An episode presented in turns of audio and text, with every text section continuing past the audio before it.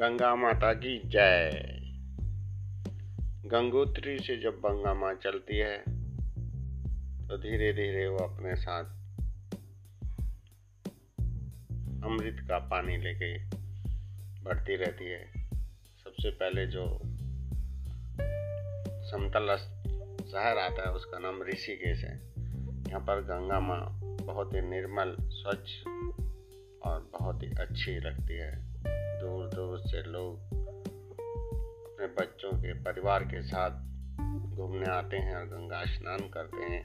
उनका मन, हृदय स्वस्थ, शरीर स्वस्थ हो जाता है। धन्यवाद।